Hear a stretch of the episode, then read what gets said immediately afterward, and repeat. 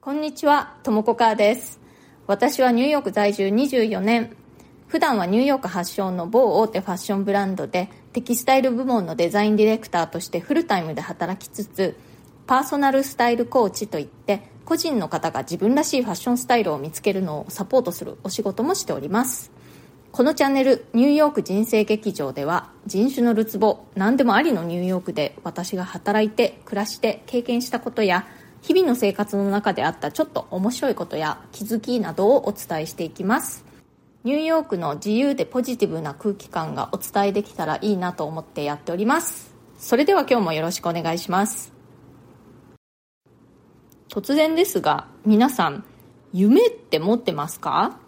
私はねあんまりこう夢っていう感じで何かこう大きく描いたりしたことって実はねないんですよ。冒頭で言いましたように私はニューヨークでファッションの仕事をしていましてもうニューヨークに長いこと20年以上住んでるんですね。というと皆さんねよく私がそういう夢とか目標とかを高く掲げてそれに向かって努力して叶えてきたっていうふうに思われることが多いんですけれどもあんまりそういう感じではなくて日々暮らしている中でこんな風になったらいいなとかこういうことしてみたいなっていう割とね些細な願望。それに向かってなんとなくにじり寄っていく。それを繰り返しているだけっていう気がするんですね。でもそんな風にしてこういう風になったらいいなこうなりたいなっていうのに向かってにじり寄っていくっていうのを繰り返して何年か経った時に後ろを振り返ってみるとあれ意外と遠くまで来たんだなって思うという感じです。私の人生においてねまあ夢というかどうしても叶えたいことって一つだけだったなと今は考えると思うんですけれどもそれは何かというと経済的に自立するっていうことだったかなと思うんですね。というのも私の生まれ育った家というのは、まあ、割と古風な感じの家でして父が外で働いて母は専業主婦という家庭で育ったんですね。で日常のお金の管理というのはまあ母がやっていたんですけれどもそれでも何かを買ってほしい時とか、まあ、必ずその最終決定権は父の方にあってだからお父さんに聞いてみなさいっていう感じで言われてたんですね。で私はそれをとても窮屈に感じて育ちました。だから私はね人にこうこれ買ってもいいですか？とか聞くんじゃなくて自分で買えるような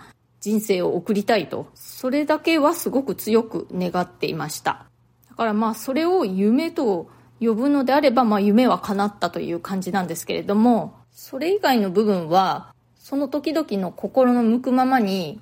楽しそうな方に興味の湧く方ににじり寄っていくという感じでやってきました。その時々で興味の湧くことというのは、まあ、時には割とこう具体的な目標のようなものであることもあります、まあ、例えば留学するとかね。そういうのは割とこうこう具体的な感じなんですけれどもそうでないもっとふわっとした願望のようなものというのもよくあってというかむしろそっちの方が私の場合は多いと思うんですけれども割と最近の例で言いますと、まあ、最近って言ってももう5年ぐらい経ってるかなと思うんですけれどもあの私ねあの自分の仕事とプライベートの境目をこう曖昧にしたいなって思ったんですね。どこからが仕事でどこからがプライベートか遊びかわからないようなそんな生き方をしてみたいと思ったんですね。で仕事の中にもっと素の自分を出すようにしていったりとか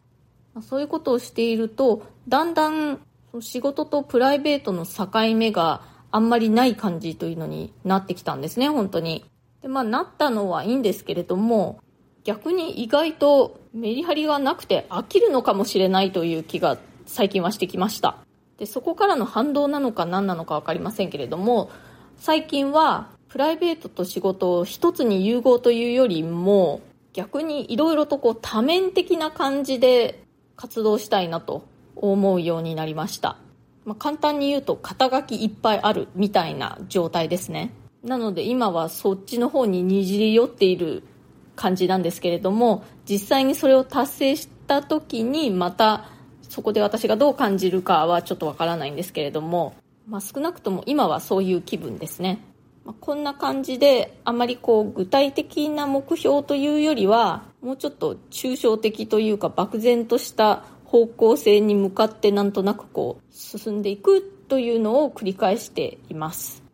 そんな感じにはっきりとしたこう具体的な目に見える目標っていうのがない場合でも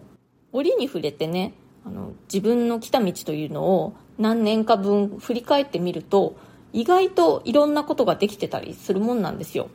皆さんも時々自分の人生をね5年とか10年単位で振り返ってみるっていうのおすすめですよ。一日一日はねこう変わり映えしないなと思うような毎日であっても5年10年単位で振り返ってみると意外とねいろんなことができてたりするもんです。よくねあの夢を持たないとダメだとか夢に向かって努力している人は素晴らしいみたいなこと世間では言いますけれども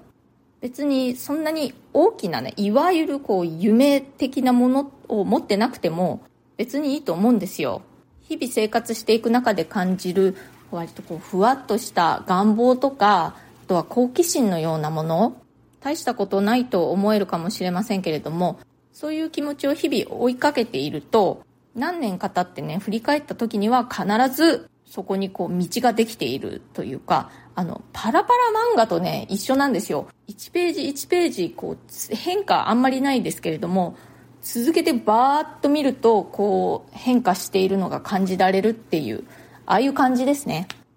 振り返ってみた時に、逆に、あ、あれが私の夢だったんだな、叶ってるなって思うこともあると思いますよ。今日は夢を持つということについてお話ししました。まあ、世の中ではね、夢を持ちなさいってよく言われますけれども、はっきりとした具体的な夢というのを持っていなくても、全然それはダメなことではないですよと。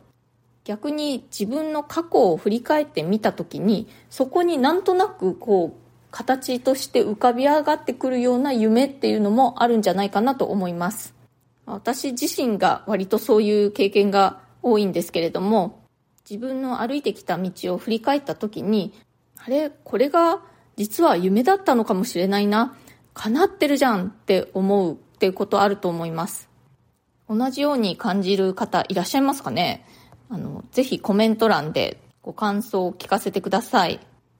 今日はこの辺で終わりにしたいと思います。今日の放送が気に入ってくださったらチャンネルのフォローや SNS でのシェアなどもしていただけるととても嬉しいです。それから質問やリクエスト、相談なども受け付けていますので、コメント欄からか、または私のプロフィールのところに質問できるリンクを貼っていますので、そちらからよろしくお願いします。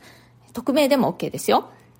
ニューヨークのことやファッションのこと、海外で働くこと、海外で暮らすこと、キャリアチェンジのこと、人生で何かチャレンジしてみたいことがあるなどなど、私にお答えできそうなことであれば、この放送を通じてお返事していきたいと思います。